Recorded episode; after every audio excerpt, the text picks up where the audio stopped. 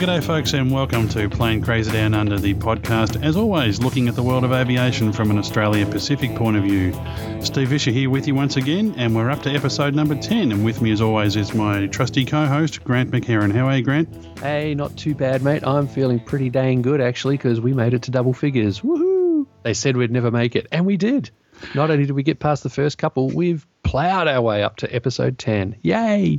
Yep, a big. It's a well, it may be a little milestone, but it's it's a big milestone for us. We weren't sure um, how many episodes we'd get off the ground when we launched this little project, but um, yeah, we're we're uh, pushing on with it. So we're very happy with the way it's going so far. Now, Grant, if I was to play you this sound clip.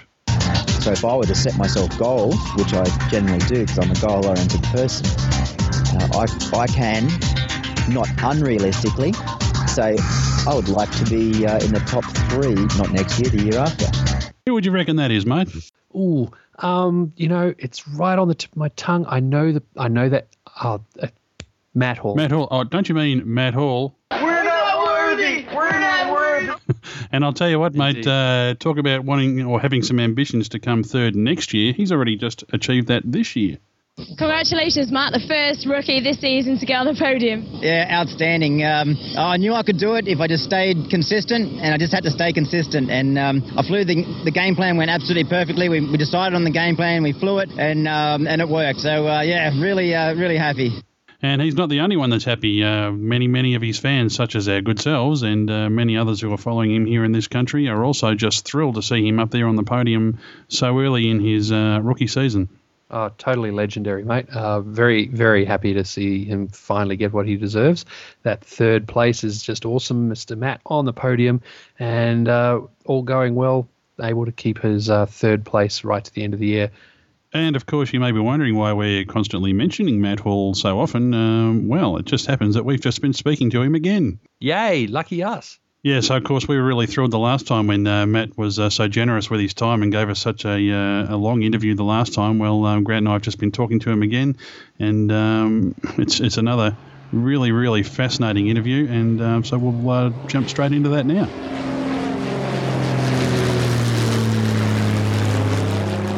Well, hey, this is Grant here, and uh, we've got Matt Hall on the line once again. Uh, Matt, thanks very much for joining us once again. No, it's a pleasure. Mate, uh, well, first up, major congratulations on your podium placing at Porto. Uh, third place, absolutely awesome. It looked like it was a beautiful flight. Yeah, I, I, was, I was really happy. Um, it was it was a hard week with no training, um, and I knew that my plane wasn't the fastest on the track, so uh, it was it was a bit of a game plan that I decided to back off slightly and fly a clean race rather than uh, rather than trying to see how fast I could go. Because when you, you try and see how fast you can go, you'll often make a mistake. So the the game plan worked out. Yeah, so you, you backed it off a bit and just went for that super fluid, cool mode rather than the uh, push it, push it, push it go. Exactly, and I knew with that track that um, you know there was the that track was open for a lot of people to to actually uh, do really well in uh, because it was just because it was a drag race and there wasn't as much pilot skill in that one. Um, so I, I was just I was thinking about what was going to happen, and just because I knew that there was a lot of people that thought they could probably do better than their normal race, I, I sort of figured they were going to have a little bit of mental choking and uh, and, and just try too hard. And that's exactly what happened. We had uh, we had over G's. There are so many people that were rolling inside the gates, which is not a normal thing. Um, whereas I did completely the opposite. I uh, I flew a low G race and um, and delayed my rolls significantly more than I normally do, um, just to ensure that there was a definite uh, margin there. Uh, I cost myself a bit of time, but I knew that um, yeah, I, I knew that it wasn't about how fast I could fly; it was about how clean I could fly. I think it's like you said to us last time. uh, Really, the key to a lot of this sort of stuff appears to be just consistency like that, uh, rather than than trying to, you know, really push it to the limits all the time. Exactly, yeah, and uh, and you look at you know some of the guys, some of the guys can win races. In fact, I think I was adding it up just the other day that there's something like seven or eight different pilots out of 15 now that have been on the podium this year. So a huge amount. But when you look at the uh, the championship points, and I'm in third now, it it really does come down to just just con- every every race you just you know d- flying cleanly up near the top, and that's uh, that's how you get consistent and. And really, that that's uh, that's leading me into next year already. That uh, you know, if I know that if I can fly, uh, develop a really clean flying style that's I have confidence that I can fly cleanly, and I get a plane that's you know, my new plane is uh, is competitive to win. So at the moment, this this plane is is probably not competitive to win. Um, but if I can combine yeah, clean flying and a, and a you know a, a top line aircraft, um, you know there's no reason not to be uh, not to be on the podium uh, quite regularly. As uh, the likes of uh, Paul Bonhomme, obviously he won that round, and um, you know did a, a, his usual outstanding job. As he uh, he must be uh, really watching his tail now, watching um, you know the rookies such as yourself uh, coming right up behind now. Yeah, well, I think um, I think someone like him doesn't actually doesn't actually look too much into that side of things. Uh, um, you know, I haven't really talked to him about it, but just just by looking at the way he presents himself and the way he flies, I'm reasonably certain that he has um, an ability to, to ignore external forces. Um, so he doesn't he doesn't look too much about who's around him, who's behind him, who's catching up to him. He's able to just you know concentrate on his own performance, which is what it's all about. Um, and that's why, and that's why I think he has very smooth flying, even in high pressure situations, because he's not feeling the pressure because he's purely just concentrating on himself. Um, I do think that someone like uh, Hannes or um, or uh, you know uh, uh, Kirby or or um, Michael Goulian, um, they will they probably look a bit more around who's who's the challenge that's uh, that's arising. So um, uh, there's a, there's quite a few different mentalities in the race, that's for sure. Interesting. Okay. Uh, last time we chatted, we uh, we spoke a little about the dreaded pylon hits, and lo and behold, there was another one, and this time during qualifying. But you you held it all together and kept going. Um, how was that one? Um, it was. I said, I think I said at the last one that I really wanted to uh, not have any more pylon hits this year. So uh, yep. I, I, was disappointed that I actually uh, hit the pylons, but I, I wasn't devastated. Um, the it, it, like every pylon hit I have, I, I really want to understand why it happened, so that I know that um, you know there's a reason for it, and there's a you know I can then not be worried that I'll accidentally hit another pylon. And um, and the re- the reason um, for the pylon, I actually hit two pylons um, at, at Porto, and it came down to the fact that I had to really elevate my my aggression the first time I went into the track because normally I'll go into the track in training and I'll do my first couple of runs and not even finish the total track. I'll, I'll have a game plan where I, on the first training flight, I'll go in and I'll just I'll just run one section of the track over and over and over again, and I'll even probably sit above the pylons, you know, just above the pylons, so I'm not feeling the pressure of of, of being in the gate. I'm actually not worrying about the gate at all, but I'm just looking at lines and feeling the G and just getting used to where a good race line would be. Um, and that's why often after training one or tra- training two, even I'm I'm actually being uh, listed in the results as disqualified because I I'm not actually flying a whole racetrack. Um, when I went to Porto, it was obviously very um, very foggy for the first for all of the training. yeah. So the first time I saw the track was actually on the Saturday on the qualifying day. So I'd, I'd not even flown the track at all. So um, I decided that my first training I was going to go quite aggressive um, and risk pylon hits in just for the purpose of finding very going straight to the tightest line I thought I could get. Um, you know, on my, my theoretical tightest line. Um, so in the first the first training run, I ended up taking out a, a chicane pylon just by seeing you know, how straight line I could fly the chicane. Because that was the first chicane um, since the third race. So um, so I, I went through the track once. Came, or in fact, it was the first run. I, I just clipped a, a chicane with my wingtip. It was a pretty pretty tight line. but, um, but, but I wasn't I wasn't disappointed. I wasn't devastated. I hit that pylon because I knew I was going as, as tight as I could to uh, to see what it was like. The one I hit, the pylon I hit in uh, the, the very next flight, my first qualifying run, it was a similar situation where I was still trying. I would decided on the line I was going to fly, and I flew a very, very aggressive and fast line. I actually I logged a very fast time apart from the pylon hit, which was uh, was only I think it was less than half a second behind Bonhomme. So it was a very fast time, yep. but had too much risk in it. So um, which I knew was going, you know, it was the potential. So then I, I backed off a little bit for the next qualifying run, and you know went about 0.2 or 0.3 of a second slower. And then for race day, then I went right. Okay, I know, I know for all those flights I did on the Saturday, I was I was right up against my limit of making a mistake. So that's where I decided that you know I'm not going to win, I'm not going to beat Paul, let's just back off a little bit and fly cleanly and safely and let everyone else um, make the errors. So that's kind of how those pylon hits happened. As it wasn't my objective to hit them, but just through the situation I found myself in with limited training, I decided that I was I needed to accept more risk than I normally would in the training flights and, and the qualifying to uh, to discover those lines very quickly. Still in order, does it take a lot of um, like is there a natural urge i guess to you know to really hit that as hard and as fast as you can? Or is it once you sort of set your mind to i'm just going to sort of do this a little bit slower and a little bit more clean is it is you know is it easy to ignore that urge? Or is it just something that once you once you've got your mind set that you're going to do that everything just flows? It's something that i had to work on um, because you know, your first urge is to go out there and see how fast you can fly the track. Um, especially when that's what the majority of the guys do they go out there and they you know, there's a little bit of psychology warfare that, you know, if uh, you know, someone posts a, a really fast time in training one, and everyone else is like, wow. Hmm. um, so there is that urge to go out there and, and you, know, you know, beat your chest. Um, but what I found it can do, and it, and it, and it happened to me in Windsor, is um, Windsor was the first time I, I tried that tactic. And uh, what it did is it just had a, a really bad um, effect on me because I went out there on the first run trying to fly the track very quickly where I wasn't ready for it. Um, I hadn't I hadn't built up enough experience uh, in in racing in general, let alone never seen the track before. And I flew my theoretical fast race lines, which ended up being too tight and cramped. Uh, and I ended up, you know, you know, having a terrible first, you know, a, a really hard work, and didn't enjoy my first flight at all.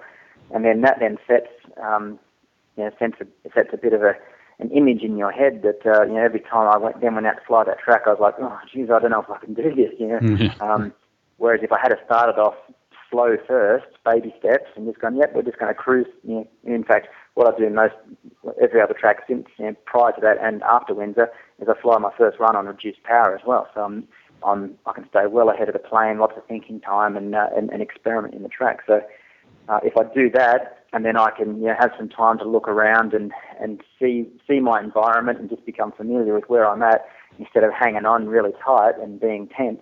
Uh, I'll then build up my comfort level in the track so that by the time I want to go really fast, which is on uh, qualifying and race day, I'm uh, I'm then ready to you know, I know I know all the good lines, I know the not the more conservative lines, and uh, and I can I can pick and choose. Um, pick and choose how I feel on the day. Whether if I'm feeling a little bit underconfident on a particular gate, I can I know I can I can ease out slightly uh, on the on the gate prior to give myself a little bit more turn room um, to to remove that doubt in my head. And you only get that through flying some conservative lines at the start.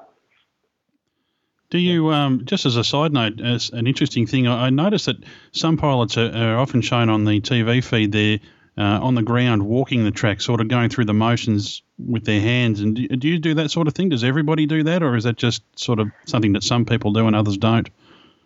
Um, I think most people visualise the track in one form or, or another. Um, you know, at a guess, I'd say probably 80% of the guys um, will walk the track with setting the track up in uh, with you know cans on the ground and and just looking at it that way. Um, I don't do that. I'll definitely walk the track. Um, um, in, but uh, I'll do it in, uh, in, in uh, on an empty floor. Um, my reason for that is uh, just through my Air Force uh, career, uh, we, we very much educate people in the Air Force how to visualize, and it's a very powerful tool. Um, so I've, I've been doing that all my life, and, and I'm reasonably good at visualizing now. So if I then put, um, if stand you know, in a room and visualize flying through the track, if I put cans on the ground to represent the track, I'll, I'll then be walking along going, well, I've got to go around this can and around that can. I'm looking down at the ground going around cans. Whereas if I'm just got a, a, an empty floor in front of me, I can then engage my brain um, to see the pylons, and my, so my head's facing forward. I'll be leaning my body. I'll be G straining, and I'm and I'm getting the full effect of being in the plane, and my head's pointing in the right direction, and I can see the horizon moving. Um, and it's actually up to the stage where my blood pressure goes up, my heart rate goes up, I'll be puffing when I finish the run. Hmm. Uh, it gets that uh, that graphic from my own head. That's very good visualization. Yeah, it's a, it's a very very powerful tool if uh, if you do it correctly. Yeah, no, that's uh, I know of a lot of athletes who who go through that for you know visualizing their entire sprint or things like that. So yeah, very powerful. Yeah, yeah, and and it also um, yeah, it helps. It helps with stress as well because it means that you know when you finally get out there, um, you know, I, I actually, you know, I actually visualized on the night before the race. I visualized, um, you know, getting on the podium. You know, I decided, yeah, I'm gonna, I'm gonna, I'm gonna see what it's like, and I visualized getting on the podium and and all the process of getting up there, which you know, going through the flights and then getting a rapid turnaround for the final four. Because you know, if, if someone just mentioned, hey, you get to the final four, you got to go. You know, it's like a seven-minute turnaround. You're back airborne again, high pressure situation. And when it was mentioned to me, you know, my stomach turned in a little bit of a knot and everything. Goes, oh, that'd be uh, pretty incredible. Um, so I went home and you know the night before I visualised it and you know went through went through coming out of the Super 8 knowing yep I've made the final four, flying back to the airfield, cooling the engine plane, the engine down, landing on the short runway, taxiing back in and staying in the plane while they're putting fuel and oil, doing a quick interview, calming myself down and then boom straight back starting up, getting back to the hold and calming myself down and diving in and flying a really good final four. So I went through that process so that as it turned out, when it did happen, I was like, yep, been here Hmm. before. This is cool. I'm ready for it. Instead of like, oh no, what do I do now? so it's very powerful. Yeah. Yeah, it sounds like that's possibly. Uh, Are you aware of any of the other pilots doing that level of visualization? I don't know. I suspect there's, there's some of them um, that do it, um, but I suspect there's there's some of them that you know, uh, aren't really doing much at all. And um, uh, I guess I guess I'll bring it out there that if they listen to this, then they'll hear it. um, Well, we'd I, encourage uh, them to listen to our podcast, of course. yeah, so um, so I I think it's probably I think it's something that's it's very beneficial. I think it's almost required to succeed uh, consistently. But I also think it's something that unless it's in your culture or um, or it's something that you've developed over years and years and years, it's a very it's a very hard thing to take up, you know, and introduce to an environment that you've already been involved in. So it's easy for me because I'm I'm a new guy to the sport and I'm just bringing my old systems in.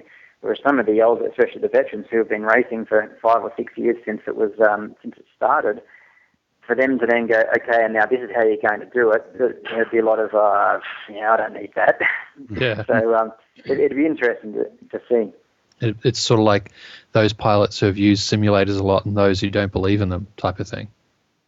Exactly, yeah, and um, yeah, there's it, there's there's some people that are just set in their ways, and and it, they may be correct that um, if they tried to change their own routine now by doing this, it may have a detrimental effect um, to them for for a certain period of time until they they adapted to it. Yeah, it's it's like when you change your golf game and somebody says, no, no, no, you swing this way, it'll be better. And as you go through the transition, you go backwards until you get into that new groove. It's exactly like that, and you have to have you have to have confidence that even though I'm going backwards, it's for you know, it's for the better, and it will it will work for me. And yeah, it's a and that's a lot of you know. that I'm expecting I'm going to have slumps and ups and downs, and I'm just going to have to revisit my own techniques and strategies, or maybe change some things um, that yeah it was working, and then I'll get frustrated if it's not working anymore, and I may just have to change some things with uh, with confidence that it's for the better. So, just getting back to the race, we're talking about the track there at Porto. Was that a tighter track? It, it looked to me, and we didn't get to see much TV coverage of the race this time down here in Australia. But um, did, was that track a tighter track than um, than the one at Budapest, or how did you find that?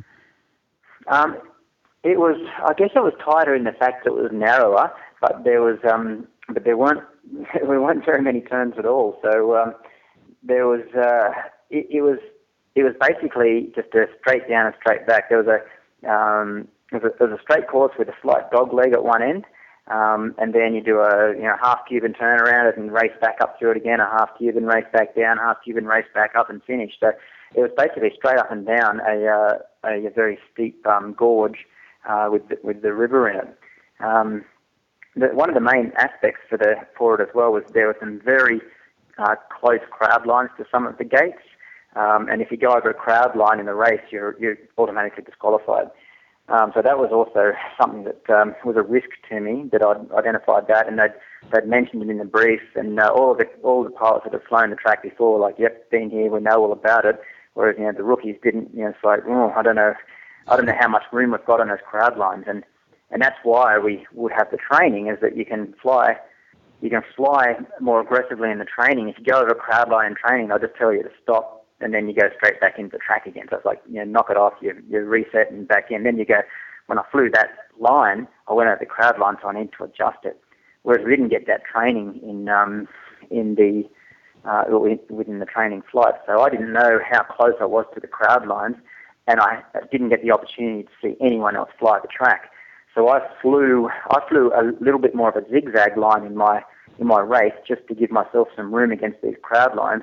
And I've since watched the race on television, and, and all the veterans, they're just going straight between the gates, straight at the crowd line, and pulling pulling into the half Cuban on the crowd line, knowing that you know, knowing that it's not a problem, they can make it. Whereas the rookies were generally all giving themselves a more conservative line because they, they didn't want to get disqualified and hadn't had the chance to experiment with how tight you could go. So, yep, it was a it was a tight track in that regard with crowd lines and, and gorges, but it was a straight line run, that's for sure.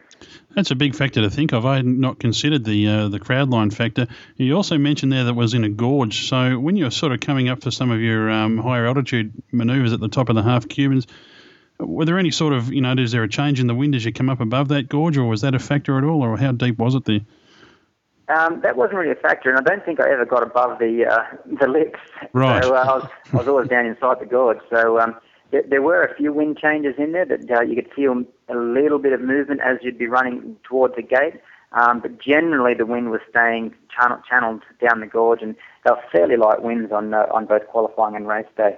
But uh, the winds can definitely be a factor in the race, that's for sure. But yeah, this one it wasn't too bad. Hmm.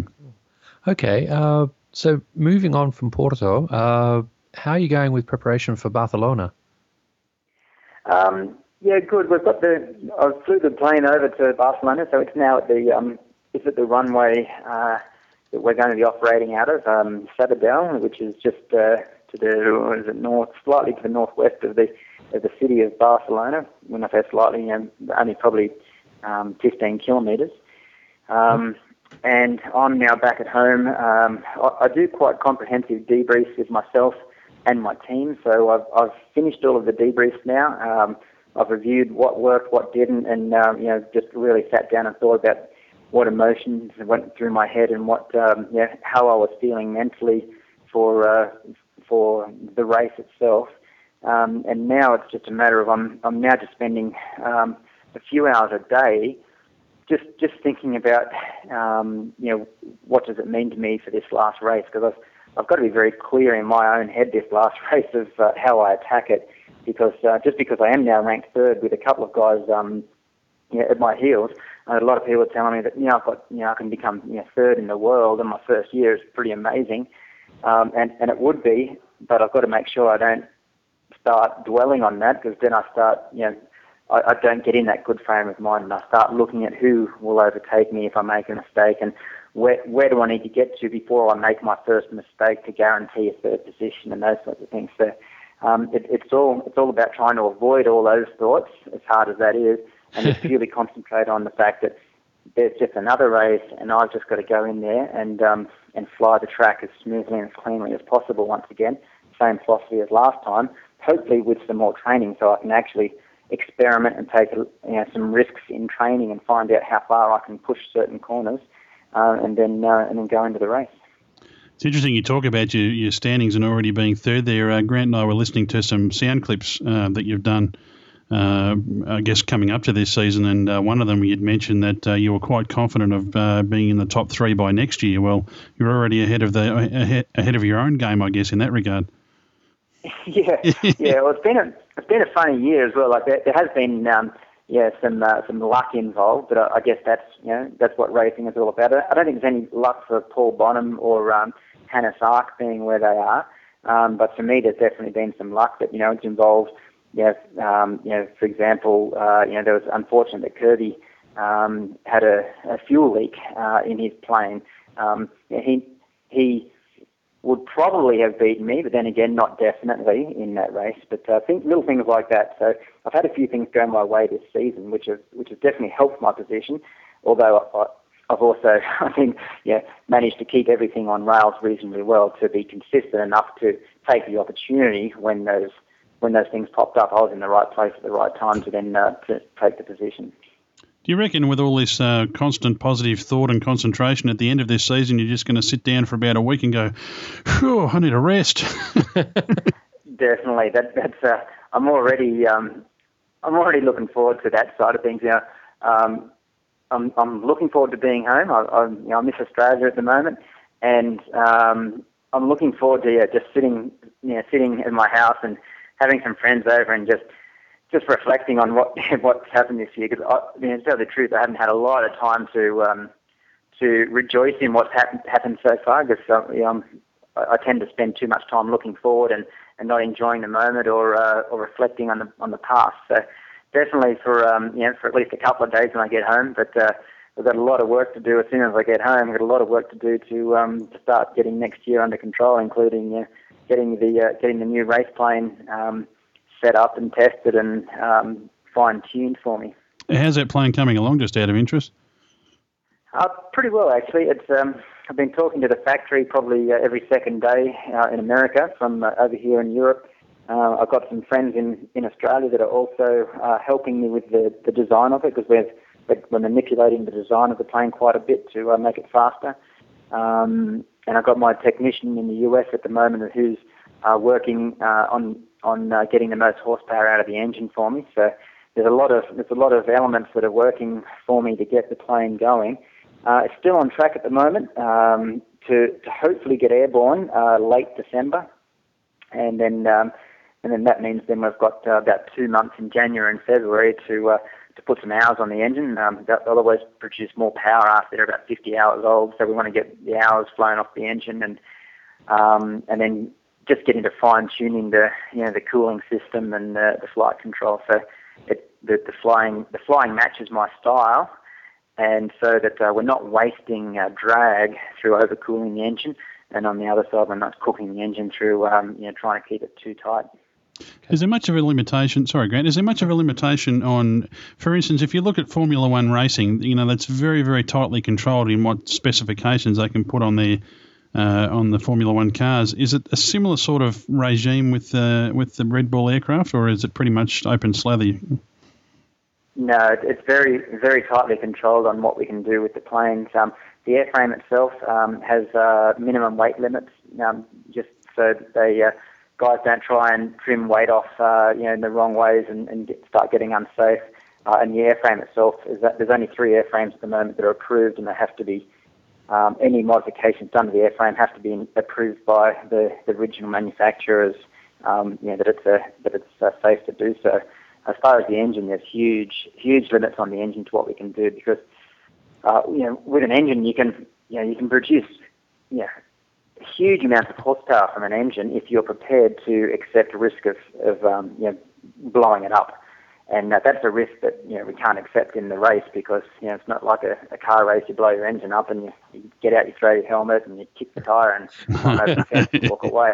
Yeah. So it's a pretty serious event for us if we lose the engine. Yeah, I guess. um, yeah, so uh, there's there's very strict uh, requirements on the engine, and uh, our, our, engines that we're using are definitely not the most hot, the, the highest horsepower engines that you can get of that particular size, the the uh, Lycoming 540. Um, but we're getting we're getting as much out of them as we can. We're limited to the compression ratios. Uh, we're limited to um, RPM. We're limited to who can actually manufacture or who can work on the engines. There's only I think three companies that are allowed to work on the engine um, when when it's being rebuilt. Um, there's um, there's uh, limits to the, the parts that we can use, the types of magnetos we can use. So uh, it's very very finely controlled, and, and every year that's reviewed as well. And it's not, I guess it's not reviewed to keep the sport, um, you know, uh, from progressing. It's uh, it's there's two reasons. The first is so that the um, the engines remain very very reliable, and the second thing is to keep um, keep a, a, flatter development curve, if you will, until the sport gets more money behind it. Uh, because if it if they unleashed it to the person that has the most money to spend, that means if someone's got good backing or a good sponsor or you know some some uh, way of getting um, you know, a lot of money into the engine, they're almost guaranteed to win the series or the championship, and uh, then it sort of gets a little bit boring for people.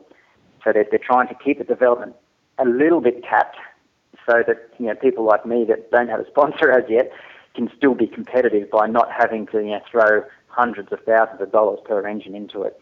as I say, once I think once the the sport gets uh, more money behind it and the sponsors are all on board and all the teams have then start to get a bigger budget they can spend, I think they'll start lifting the uh, the caps on uh, development, still keeping the engines very reliable, but you'll start seeing some uh, some massive amounts of horsepower coming out of these engines with uh, a lot more money being spent on them. Hmm. Wow, that's that's fascinating stuff because yeah, it's one thing I've seen with Formula One. You know, you've got your Ferraris pumping millions of dollars in, and just until recently, always coming out the out at the front. Uh, so it'll be in, quite interesting to see what does happen with the, uh, you know, as you said, with things start to increase and so on. Uh, I've, I know back in the 30s and so on, a lot of the work done in the air racing then has was leading to a lot of the breakthroughs that we now, well, we were up until the 60s and so on re- relying on until we got the next breakthroughs with the jets. Yeah, and I think that's I think that's going to be happening. Um, you know, in the I think the sport aviation um, market and, and even even the commercial industry is going to take a lot of lessons out of what we're doing. There's guys are guys are spending a lot of money on aerodynamic efficiencies uh, while uh, reducing weight and, and maintaining super strong structures. Um, you know, these planes are super strong, um, we're, we're keeping the weight down and we're keeping the reliability up and um, you know, high speed. I was looking at my cow, um, and, and I'm doing a lot of work on my cow at the moment, and um, or for the next for the next season. And uh, I was I was talking about you know what looking at Bonhomme's for an example and telling people about it. And someone said, uh, you know, but he's he's spent hundreds of thousands of dollars on his aircraft developing that. And my response to that is not, I'm going to spend thousands of dollars copying it. and, and, that's exactly right. It's it's you watch what everyone else is doing and you try and replicate what seems to be working. Yeah, for uh, sure. And yeah, they've, they've done a lot of development, and and they acknowledge that. They say, you know, you got.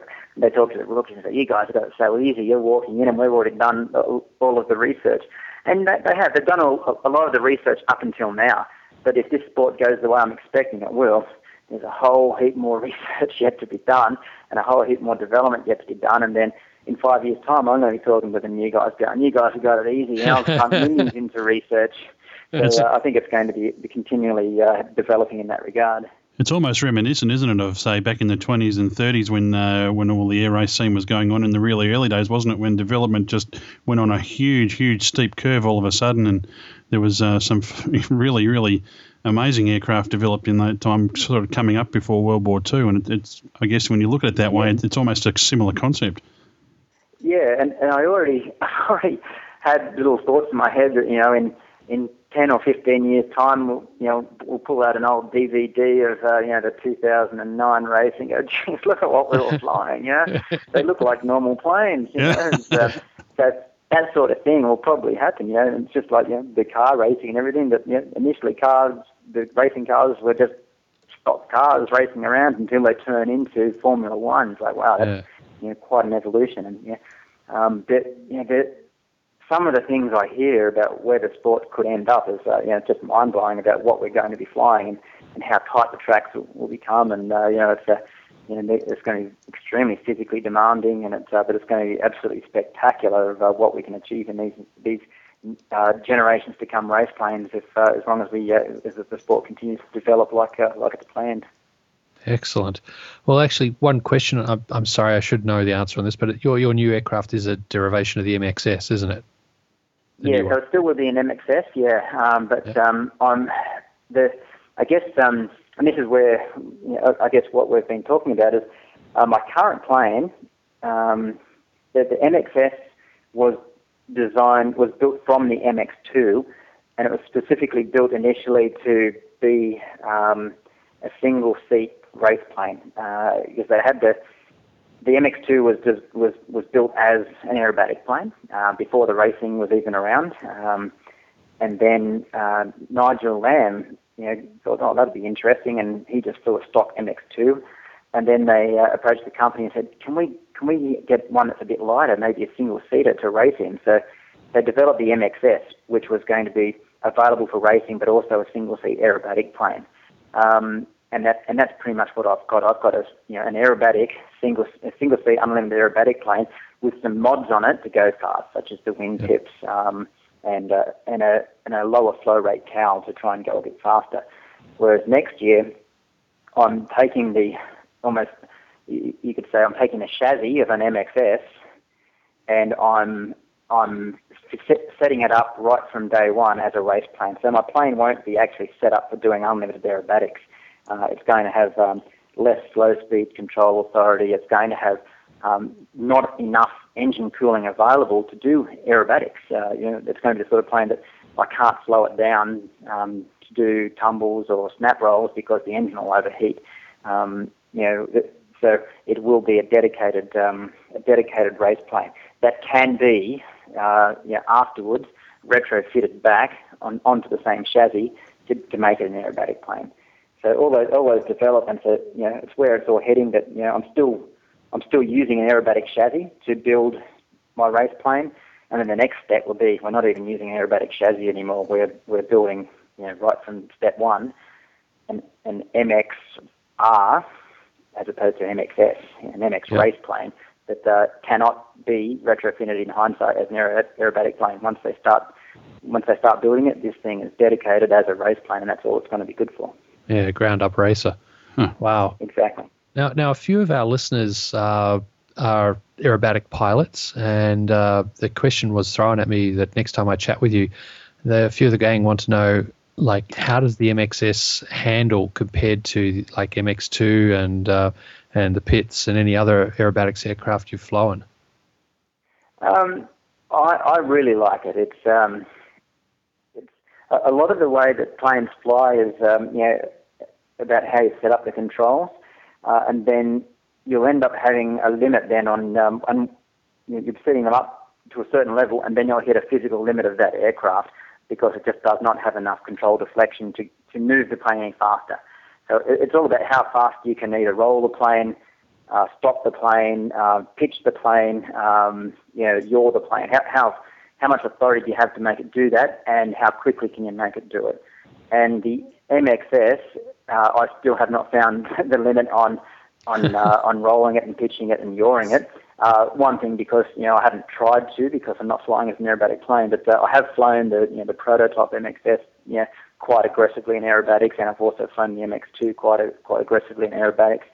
And uh, and for me, it's uh, it's been the most ideal plane for me to fly in aerobatics, just because you can the limit is is the pilot not the uh, not the airframe. And, and even Rob Holland, who's uh, is the current uh, uh, advanced world aerobatic champion, who's a, who's a mate of mine flying their MX2, uh, he is still tweaking his aircraft to get more out of it because he initially set it up because it was it was still beyond not beyond his capabilities, but beyond what he could fly accurately uh, and confidently every time. So he's still he's still getting more and more out of his aircraft. Um, you know, a number of years down the track as the world champion. So fantastic aircraft, that's for sure. Excellent. Wow. Now we've got a little clip here to play for you, Matt. Um, it's uh, just Steve Jones talking, so I'll just pop that in here. Yeah, brilliant flying from Matt. We knew it was only a matter of time before uh, Matt Hall got on the podium. Great flying from him. That's bumped him from fifth to third in the championship. So, uh, you know, we've got really high hopes for Matt. Great flying. Now, of course, he's going to say that he's coaching you. Is that right? Um, well, he was. Uh, I've heard it said a few times that he's coaching me. Um, what, how that came about was um, the when the rookies all started, they um, the management decided that uh, it was a it was a risk to have four rookies coming in, and they, they definitely needed somebody looking after them to give them advice on you know, how to be safe. So um, what they did is uh, the race actually employed Steve um, to look after the rookies while doing his commentary job, and you know, every morning sit us down and talk about you know what to look out for in the track and how how not to kill ourselves, basically. And um, so he was known as the rookie coach. And then, so that caught on that, you know, Steve was the rookie coach. And then as soon as I started doing well, everyone's like, oh, that's not fair because Steve's coaching him. You know, and uh, there's, a lot, there's a lot of comments from the other pilots like, oh, if I had a coach from day one, I would have been doing well too. So, um, and then uh, as we approached the third race, because I was, I was ranked, I think I was ranked, you know, fifth at the time in the yep. championship, and I've got my rookie coach. Basically, the pilots uh, made a union and went to the manager and said, we think he's safe we don't think he should be coached anymore. so, so Red Bull, actually, the air race, uh, withdrew their um, employment of Steve as the rookie coach at that point.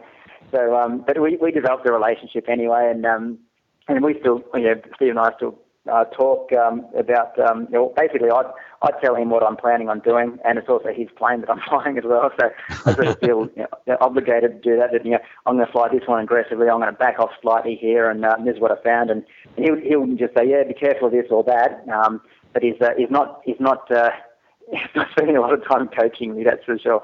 But yeah, I, he and I um, always find it amusing when we hear it being said that. Uh, yeah, he's either coaching me or helping me. Actually, a rumor went around at Porto that I'd put a new engine in the plane um, and to make it faster. and uh, and so uh, I, I heard this rumor and I started going, yeah, well, Steve's really looking after me. You know, not only is he coaching me, he bought me a new engine as well. Oh, what a top bloke. and then I was standing in front of a crowd of people with Steve sort of nearby and I called out to Steve and I said, thanks for the new engine. It went really well. so he's, he's, he thinks it's pretty funny, and everyone else is like, it's got them like, oh, I don't know what's going on. Is Steve coaching him or not? Has he bought him a new engine? What's going on? yeah, that's a way to play the psych game, mate. That's beautiful. Well, yeah, well, that's right, and uh, you know, I find it pretty funny. And, and Steve's a great guy as well, so he finds it funny. He's uh, he's uh, he, he's one of those guys that uh, he's classic uh, British sarcasm, and uh, his dry as anything. Some a lot of the guys don't know how to take him because he's so dry. the dry British wit meets the Aussie larrikin. This yep. is great. Yeah, yeah, yeah. Yep. well, of course, we watched Steve fly in Perth last year when I was over there, and uh, I was I was impressed. Uh, I think, as I said in the last time we talked to you, I really like the British style of flying with the smooth uh, lines and the way they do it. And um, yeah, he was he was like that. So yeah, I was actually quite surprised uh, that he wasn't uh, racing himself this season. Yeah, well, um, it ended up, uh, you know, he didn't get a slot to race, and and there, there's probably um, yeah, there's probably a bit of uh, both sides to it as well. I think um, you know Steve had been in it since the start, and it is a you know it is a stressful um, you know lifestyle in some ways. That you know you're always you're always under the microscope, and then every morning you know during the race week you get up with butterflies and those sorts of things. And uh, Steve, Steve loves to uh, relax and uh, enjoy life as well. So uh, I think. I think his new role in the Red Bull Air Race suits him uh, reasonably well as well. So he, he's looking um, pretty relaxed behind the camera, that's for sure. Yeah, yeah. I think he's I think he's taken like uh, taken that like a duck to water, and uh, he's enjoying it, and he's enjoying helping me. And uh, you know, I've suggested to him a few times he should take uh, take my plane up for a run through the track or something, and he's like, yeah, nah, I might just go and have a beer. so yeah, he's a he's a very talented pilot himself. You know, he's a he's a, a world uh, formation aerobatic champion. Um, you know, with the the Matadors, and he and Paul Bonhomme um, have, have won multiple world titles of uh, you know, flying formation aerobatics in their Sukhois. So he's very, very talented pilot. Uh, probably one of the best formation pilots in the world, and uh, but he's just so relaxed. Wow, cool. Actually, I've I've got a question. Um, you've mentioned about we, when we spoke last time, we spoke about how everyone's pretty cool and chummy and the pilots, and uh, you know now you just mentioned how they all got together and said, "Nah, get Steve out," and all that kind of stuff. How how's the tent? How's things going as we get closer to Barcelona? Is it uh, is a bit of rivalry picking up? I think it's getting a little tense, or is everyone still pretty cool and relaxed? I wouldn't say it's tense, but you can definitely see a change. Um, uh, you, you can the, the championship is not just about who's going to win.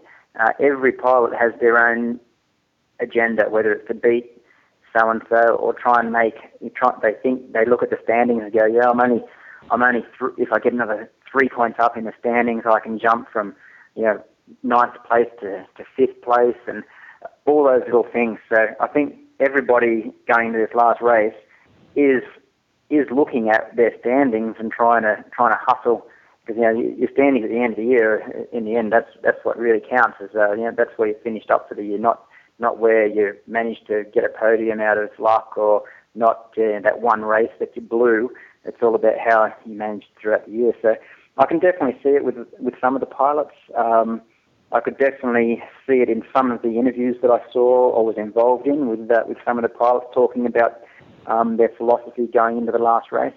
Um, so it will be an interesting last race, that's for sure. The track is interesting, uh, and every single pilot has a reason to try and um, you know try and get some extra points to, to elevate themselves in the championship. You know, the, I think the first and second place, they're, you know, they're untouchable and they're battling within themselves.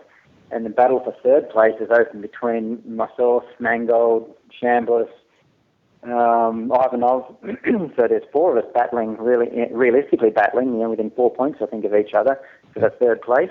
And that means, you know, there's four of us. That means I can end up in seventh if I have a bad race. So Mm. there's, there's, there's a very, very tight battle in that centre field.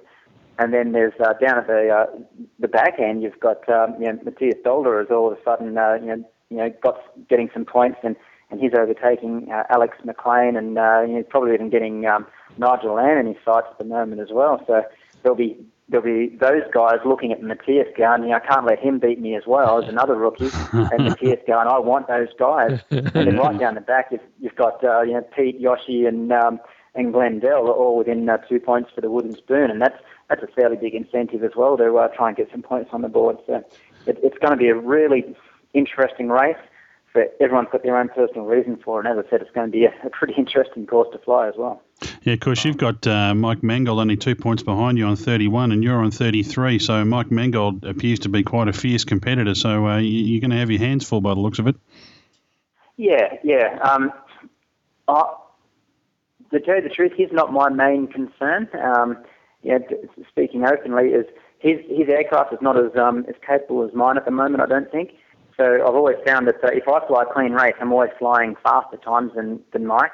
And he's managed to um, he's beaten me in two races now through me making an error and him flying cleanly. So um, so that's where if I if I fly a clean race, he's not a threat. Um, you know, obviously, if I fly a bad race, everyone can overtake me. Um, you got people like uh, Nicolas who uh, who can definitely, uh, you know, if he has a good good race, and this is a turning track coming up, and he's classically done well on turning tracks, such as it's very similar to Abu Dhabi and San Diego, where he came third and first. So he's definitely got some potential to uh, to do well. Um, you've got uh, Kirby as well, who's with his new engine. That he's he's got a lot of power since he's put his new engine in. He's been um, you know in the top in the top three for every race or or qualifying. Um, you know without without his uh, his mechanical problem he had at the last race. So he's definitely got a you know, a podium in him uh, potentially as well. So yeah, I see um, I see uh, Kirby and Nicolas with definite podium potential. And uh, yeah, that sort of then means to me straight up that I've got to, yeah, if I do any worse than a fifth or a sixth, I'm, I'm going backwards rapidly. So uh, that's where I need to also say, well, I've got a podium in me as well, um, and, and just do as well as I can. And there I go, already talking about who I've got to beat and what I've got to do. I want position. Just like I said, I wasn't thinking like like that. Oh, sorry about that. yeah, no, good one, Steve. now I'm a mess. Yeah, good- uh, I'm sorry- sitting here sorry. shaking and sweating now. oh, there, there, there goes our end of season interview. Oh, you. it is. No, that's that's awesome. We're uh, mate, we're really appreciating everything you're telling us here because uh, I know it's not being beamed out to the masses in terms of the whole world listening, but uh, we're only a small, very small That's good with some of the things I'm saying. yeah, there is that. but no, we really appreciate the fact that you're um, you're taking the time to have a chat with us here, and and all. Uh, I mean, I'm I'm just in awe of everything I'm hearing. It's it's just great news. Uh, Steve, have you got any other Red Bull related questions at the moment? I think we've just about covered everything there. I mean, I've probably got, you know, two or three hundred other questions I could ask you, Matt, but I'm sure you've got other things you need to do with your day. I I do actually have one question that I'd love to squeeze in, mate. Uh, well, actually, I got two, but the first one is is flying related, definitely, and that's, mate, you own a P51. Uh, Yep. as, aside from how freaking jealous I am of that, uh, how is that aircraft to fly? It's um, it's a fantastic plane. It's actually, uh, yeah, I, I miss flying it at the moment, being over here because it's it's um, it's about as romantic as they come, and it's and it's an easy plane to fly as long as you, you treat it well. Um, it it could turn around and bite you so quick it's not funny if you tried to do something that's uh, not nice in it or treat it with uh, with not enough respect. But for um, it's the sort of plane you fly. You, you have to respect it because you know what it's done and just its history. You, you know, Yep. to get every time I you know walk up to it, you know, in the morning and it's sitting in the in the hangar and yeah, it's like wow, what a machine! And everything about getting it, written, you know, just doing the pre-flight is exciting because it's just such a such a fantastic machine. And then you know, um, it's a two-seater, so I take people flying in it as well. And, and I, I often was my next like question. make Yes, I, I, I, I, if I told you where our local airfield was, uh, you know, just Well, my next question Yeah, was, but- do you offer rides and how much? Yeah, well, yeah, the rides for sale. I think it's uh, mustangflights.com.au is, uh, is, is where to find it. and or it's, or it's by my website as well. There's a link there. But uh, I often feel like I'm I make people think they're wasting their money because um, just before the engine starts, I, I often turn around to the to the passenger and say, "Yeah, this is the best part of the flight," and I crank the engine, and then I think, "Oh, I shouldn't have said that." but, yeah. yeah, like every every part of the experience is just you know, you know taxiing with the canopy back, and the you know, the engines are designed so they run very well at high RPM. But at low RPM, they're cranky engines, and you know they they're backfiring and there's yep. smoke and flames coming out yep. the exhaust as you're, you're taxiing around with the canopy open and it's uh, you know it's just really really noisy but that's just so amazing and then oh, and the yeah. takeoff itself just the power from the takeoff is um you know it's uh, it, it's the the thrust you get on takeoff is more than uh, I experience in an F-18. It's just it just oh wow right into the back of the seat. Yeah, it's a yeah, for the first part anyway. It doesn't it doesn't keep doing that to 600 knots and then go vertical. but uh, get, getting up to 100 or 120 knots, it's um, you know it's uh, the sound and the feel.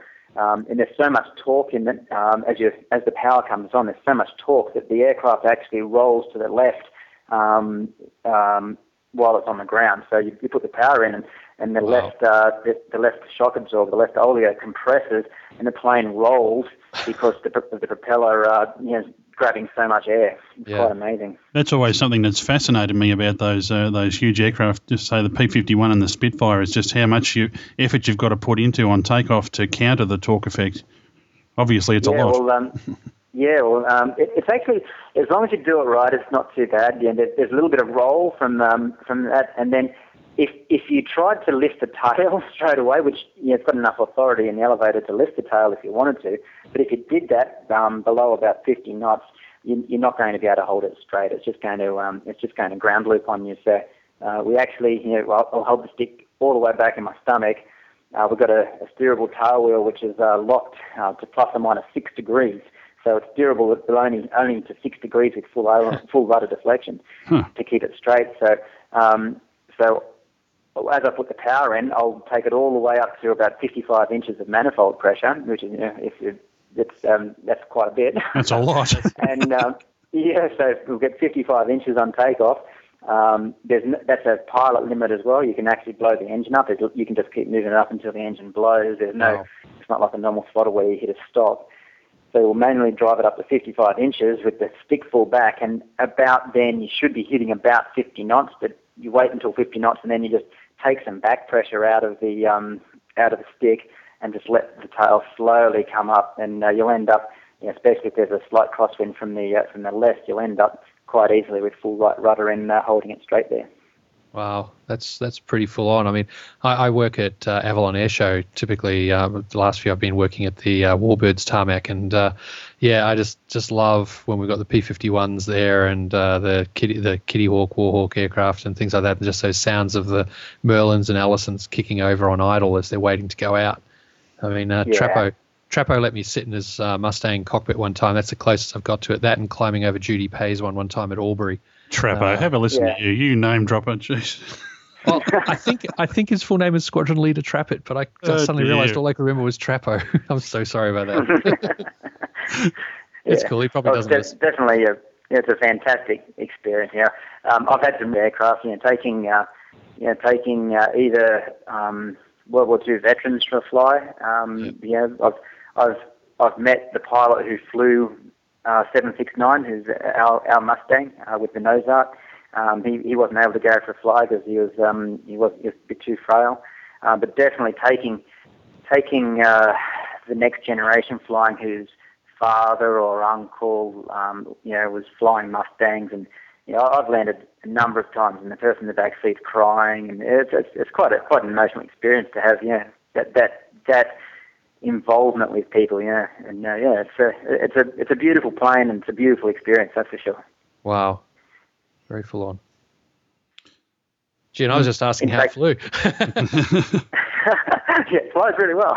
Oh, I'm, that, I'm actually oh, doing awesome. a display. Um, last time we were talking, you actually asked about you know what events am I doing uh, in the future. I forgot I forgot about an event I'm doing uh, in October. I'm, I'm taking the Mustang down to Temora. We're going to have the, the, the flying days down at Temora, yeah, yeah, the museum there.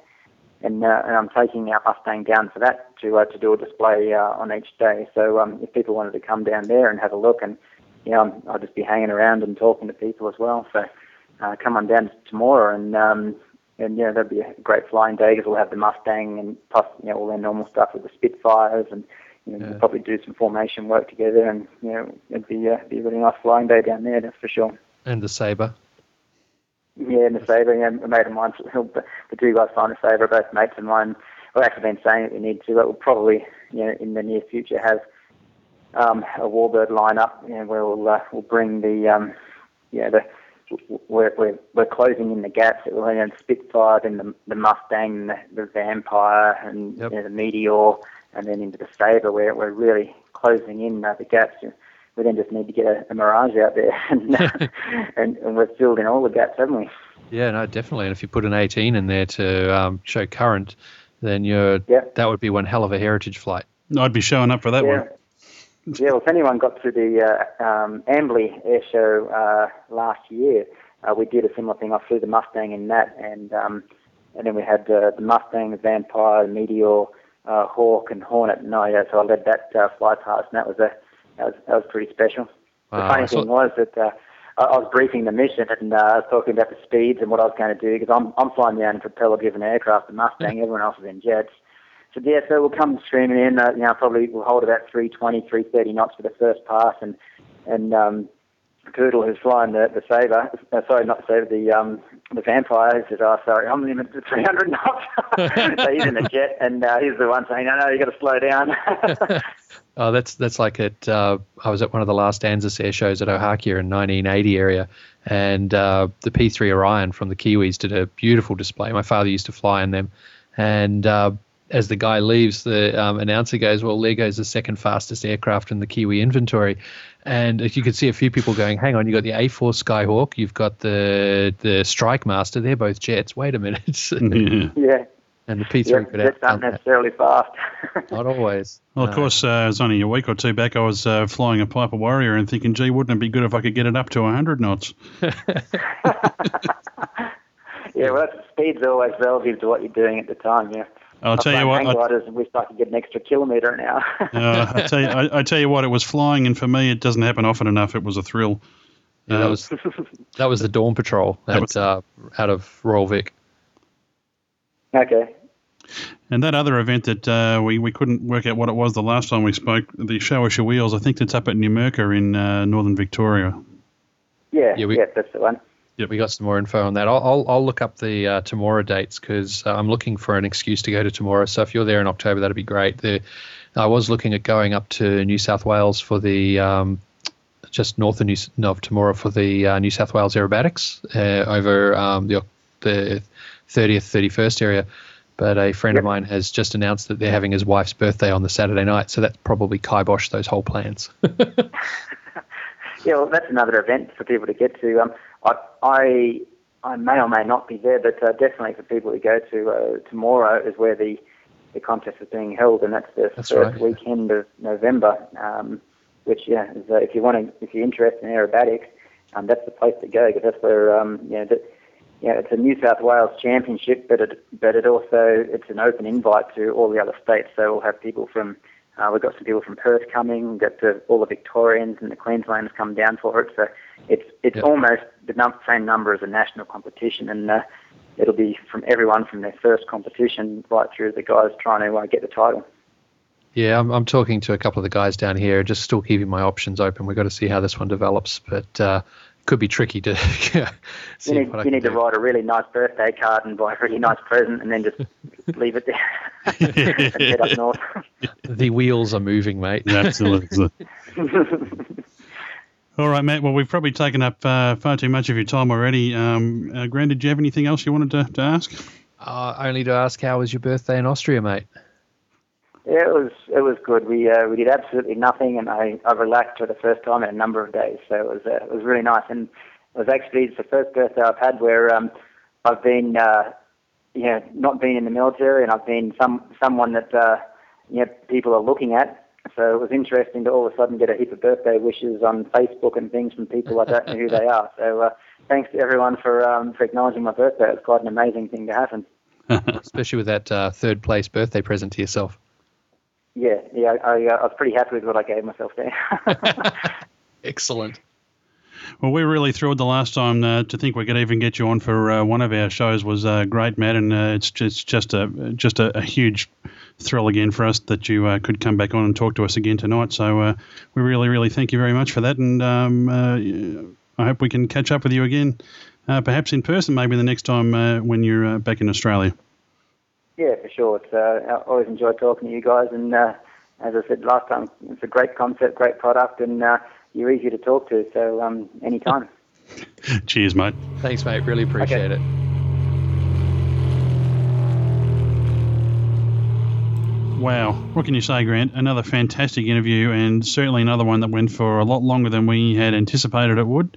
Yeah, uh, we, were, we were looking at half an hour, and we got the full hour. And uh, no, it's it's just great to chat with Matt. He's a lot of fun, and to say about the P51. Uh, when he was talking about the, uh, you know, sitting there and popping and backfiring and, and being cantankerous on the ground as it's idling, oh man, it was just bringing back so many memories of, of the sounds of those Merlins and oh, talk about air neuropsychosis. Oh. No, I'll, tell you what, and you know, you, there is nothing like you go to any air show and there's nothing like the sound of a uh, Rolls Royce Merlin with the throttle wide open going straight over your head. There's just no, I mean, you can have your jets and all the rest, and they're all fantastic as well, but for me, that that just does it for me any time I hear it.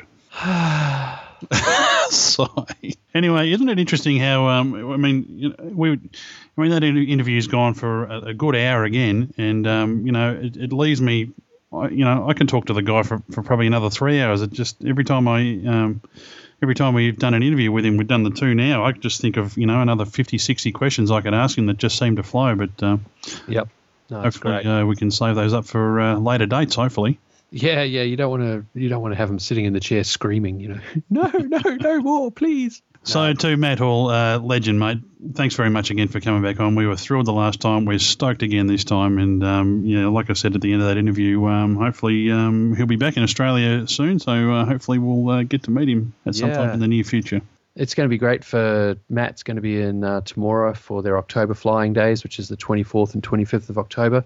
Um, he'll be there with his Mustang, so I'm I'm going to do what I can to get there. I think I'll. Uh, yeah, I don't know if I can make both both events, uh, both the Temora Flying Days and the New South Wales Aerobatics. In my dreams, I can, but um, if I was going to make one of them, I think I'd probably actually go and do a visit to Temora. Yeah, that's somewhere I've never been, and somewhere I, I must get up to. One, I must get up there one day. Um, probably though, I'd probably get up there and never leave. So, you know, well, I'm, I'm, I met a few of the Temora crew when they came to the Albury Air Show that I covered back in 2002 very long time ago. So yeah, they were a great punch then. So I definitely want to see them on their home turf. Yep, excellent. Now, uh, Grant, uh, just before we go, we've uh, we've had a little subject here that we've been uh, talking about, about, amongst ourselves for a little while, and um, we just wanted to uh, throw it out there. We're a little bit uh, uncomfortable about doing it, but anyway, we'll just throw it out there and we'll see how it goes. And that is, of course, um, of course, every podcast that we listen to relies on some form of contribution from uh, their listeners, and um, we sort of find ourselves in a position now where we may need to look at some sort of uh, small contribution model to um, support mainly our bandwidth costs and um, our production costs and such like. So uh, we do, we're going to uh, put a tip jar on our website, folks. So now, of course, like every podcast, it's uh, not compulsory, and we're not asking for big bucks, and it's not going towards the Steve Visscher Retirement Fund.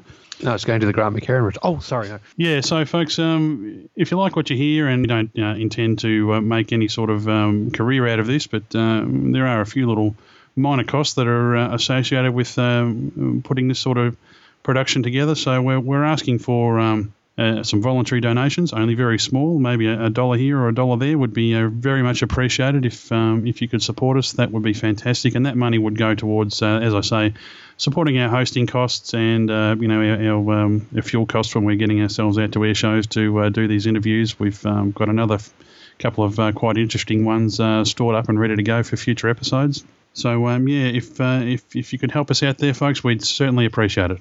Yep, it's every little bit counts, and yeah, so we're going to have the tip jar on the website, and that'll all go into our PayPal account that we can use for picking up equipment and so on.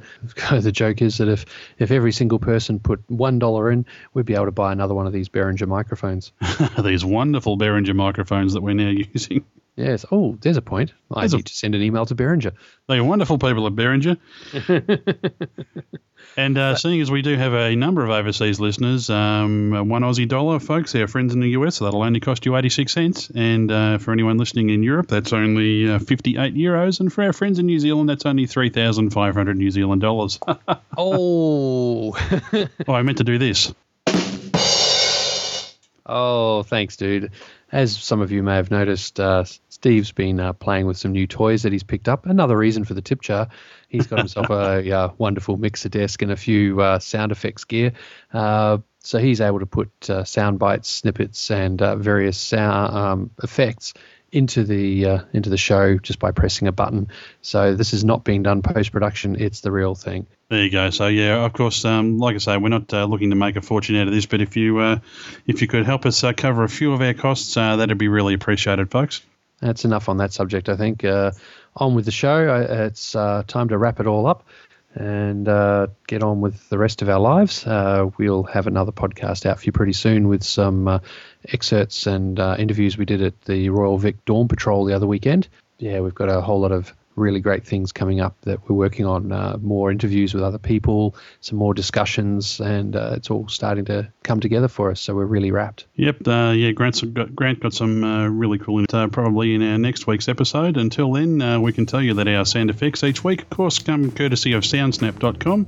You can find our show notes at planecrazydownunder.com. We've got links to all the articles that we source our news from each week for you. You can visit our fan page on Facebook, and you can also find us on Twitter. Grant, what's our handle there on Twitter? On Twitter, we're PCDU. Pretty easy, isn't it? Mm, Pretty easy. So, uh, where else can you look at us? Well, of course, uh, my blog is uh, ozflyer.com. I haven't updated that in a while, and uh, Grant's got his own blog as well.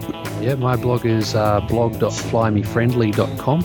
And yeah, I too have slightly blog faded a little, uh, mostly because I'm so flat out working on uh, on this podcast as well as a little bit of time to uh, pay the bills via a day job. yeah. Oh, Yeah.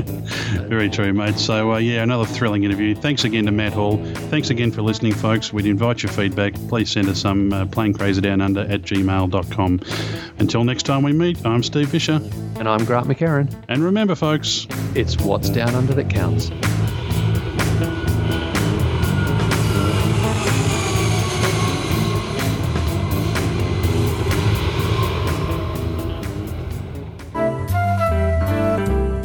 Kind folks at the Department of the Bleeding Obvious have asked us to make this statement. The views and opinions we present in this podcast are ours and do not necessarily represent those of groups we work with or are associated with, although we think they probably should. We certainly don't claim to be experts, we're just opinionated enthusiasts who are willing to comment publicly on the world around us. This show is intended as entertainment, and any education that may occur is purely coincidental. As with anything in life, it is your responsibility to determine what does or does not work in your situation and to seek out suitable guidance and or instruction. This podcast is released under a Creative Commons non-commercial by attribution license. For more details on this license and our contact details, please visit our website at www.planecrazydownunder.com. Thanks folks.